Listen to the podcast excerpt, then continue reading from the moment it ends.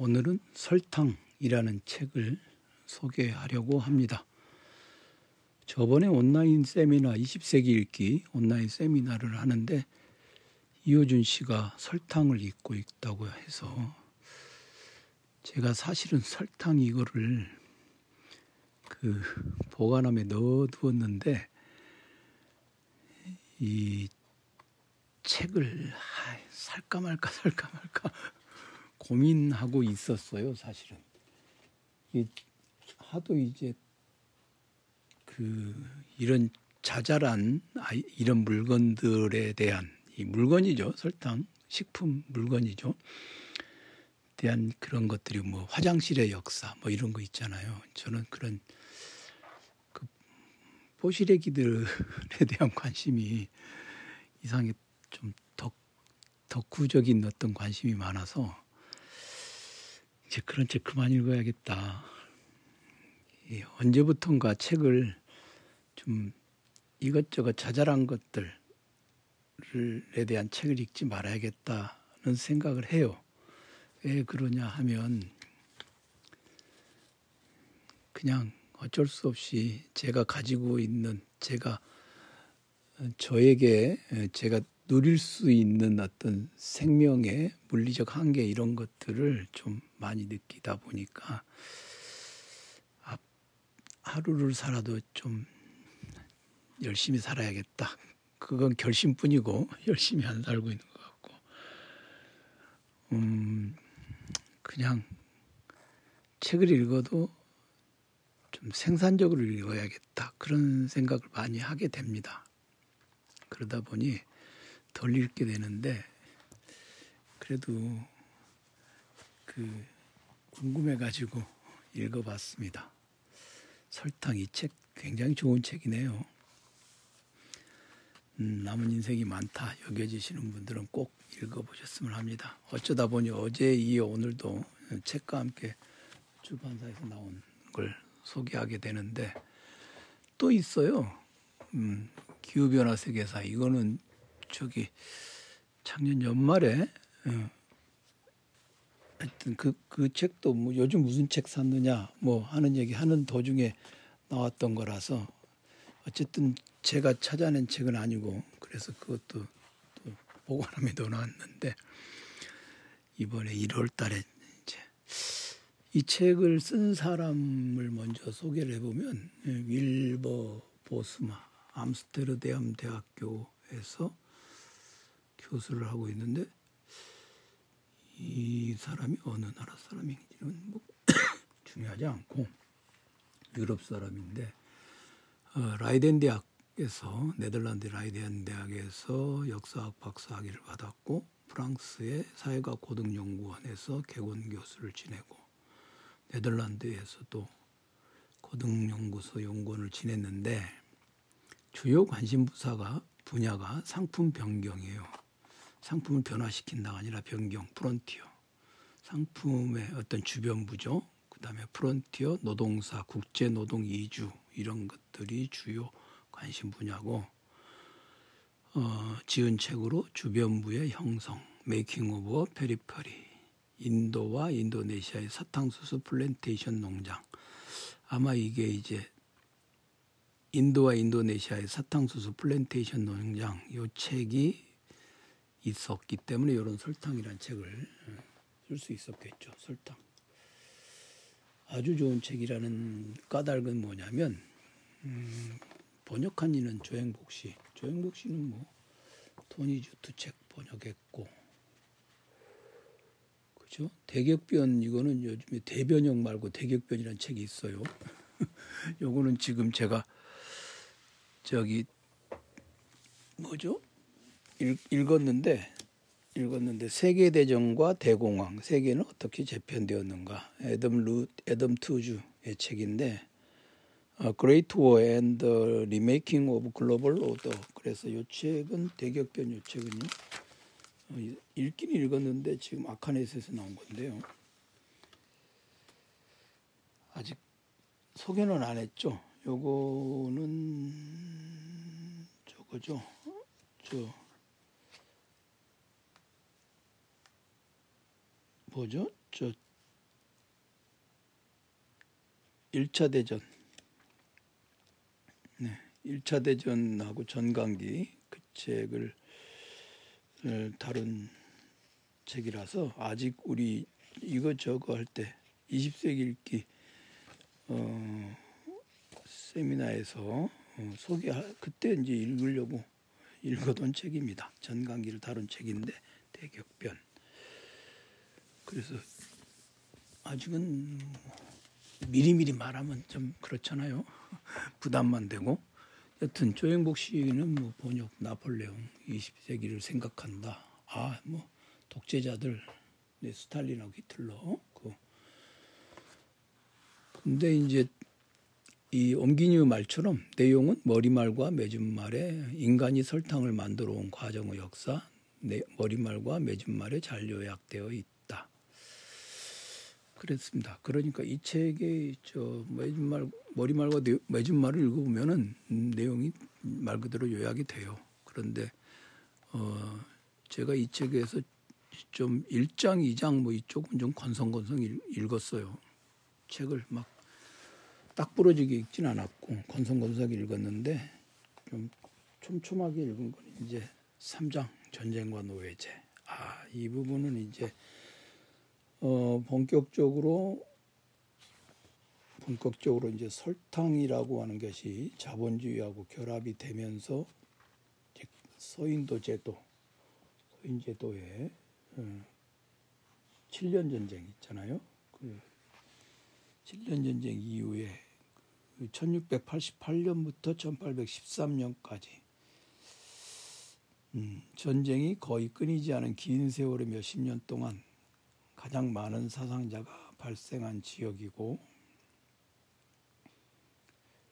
발생했는데 그 카리브해 지역은 식민지 자본주의의 변경이었다.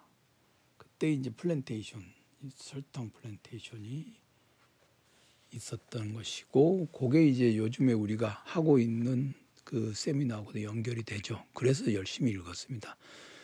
어, 개론서들은 통사 이런 책들은 막 듬성듬성 넘어가기 때문에 그 틈새를 메우는 세부적인 독서들이 필요하거든요. 그런데 이게 과연 그런 데 도움이 될까 하고 사실은 의심이 되어서 그냥 설탕의 역사라고 하는 게 그럴까? 물론 중요한 건 알고 있어요. 중요한 예를 들면 생도맹그 한 곳에서만 당시 유럽에서 소비한 양의 3분의 1에 가까운 연간 8만 톤의 설탕을 생산했다. 그런 얘기도 있고 그러잖아요. 그리고 당연히 이제 이 설탕 플랜테이션에는 노예가 동원되었고 그리고 이 노예제라고 하는 것 이 문제 심각하죠. 그러니까 전쟁과 노예제 이 3장이 저는 굉장히 중요한 부분이어서 열심히 읽었습니다. 읽기를 잘했죠. 읽기를 잘했다. 네, 그냥 설탕 그 자체에만 관심을 어, 얘기한 것이 아니라 이제 노예 해방이라든가 이런 것들이 어떤 식으로 이루어졌는가 그런 것도 돼 있고 어, 자본주의가 그것에 연결되어 있, 다는 부분. 그 다음에 이제 사장이 증, 과학과 증기기관 이 부분인데 19세기 초에 설탕 기술자들의 세계적 공동체가 만들어지면서 이제 설탕이라고 하는 게 본격적으로 이제 기계 기계화가 되고 그런 얘기가 시작되고 그다음에 19세기 중반 어, 1848년 우리가 이제 일종의 그 지표로 삼는 해죠. 그게 5장 얘기입니다. 국가와 산업 이 프랑스 제국에서 어, 그 어떤 방식으로 이런 것들을 해 나갔는가. 그 다음에 이제 어, 저기 대서양 이쪽 그러니까 아메리카 지역에 노예가 있던 지역에서 우리가 대격변의 대변역 대격변이 아니라 대변역에서 그것을 봤지 않습니까? 그 노예가 있던 지역에 어떤 유형의 어, 원주민과 다음에 그 노예로 노예로 이제 말하자면 잡혀온 사람들과 노예 무역으로 온 사람들과 그 다음에 이제 정착 정착민들 백인 정착민들의 구성 비율이 어떠냐에 따라서 어, 다른 유형의 그 사회가 형성되었다 하는 것을 우리 저 대변역에서 읽었죠. 그런데 이제 노예제가 잔존한 지역이 쿠바, 브라질 그리고 루이지애나. 네. 쿠바가 영국의 노예제 금지를 성공적으로 회피하고 세계 최대의 설탕 수출지로 올라서 올라섰고, 그다음에 미국의 음, 노예제가 온전했고, 그다음에 이제 19세기에 여전히 세계 최대의 노예 수입국이었던 브라질. 이런 데서 이제 설탕이 어떤 역할을 했는가. 그런 다음에 이제 그 노예제가 폐지된 다음에는 이제 개양 노동자들이 들어가게 됐죠. 해방 노예들의 자리를 이제 이런 것들을 어, 다룬 게 음, 제 6장 노예제가 지속되다까지 얘기가 됩니다. 여기에 이제 토크빌의 미국의 민주주의 뭐 이런 얘기들도 쭉 나옵니다.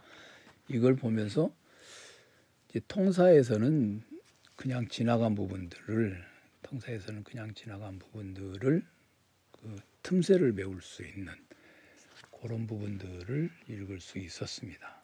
그것이 이제 그 8장까지 얘기인데 이제 이제 9장 들어서면은 미국이 본격적으로 이제 이렇게 설탕 정제업자들이 예, 설탕 정제업자들이 어떻게 이제 설탕 왕국을 만들어 나갔는가 그 얘기가 이제 미국이 이제 말 그대로 설탕 왕국이죠.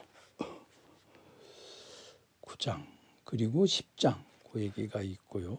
그리고 이제 그 11장 프롤레타리아트 이 부분도 굉장히 그 설탕을 중심으로 한 노동운동들, 노동 계급들 이런 얘기들이 쭉 나옵니다.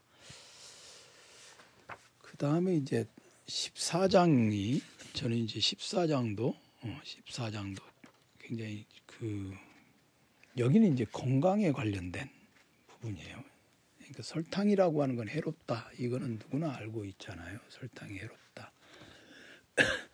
현재 그 이 책에 이 책에서 그 통계를 봤는데 책에서 통계를 봤는데 음, 설탕 프론티어가 무자비하게 팽창하는 동안 환경과 건강, 인도주의에 관련된 큰 문제들이 누적되었다고 합니다.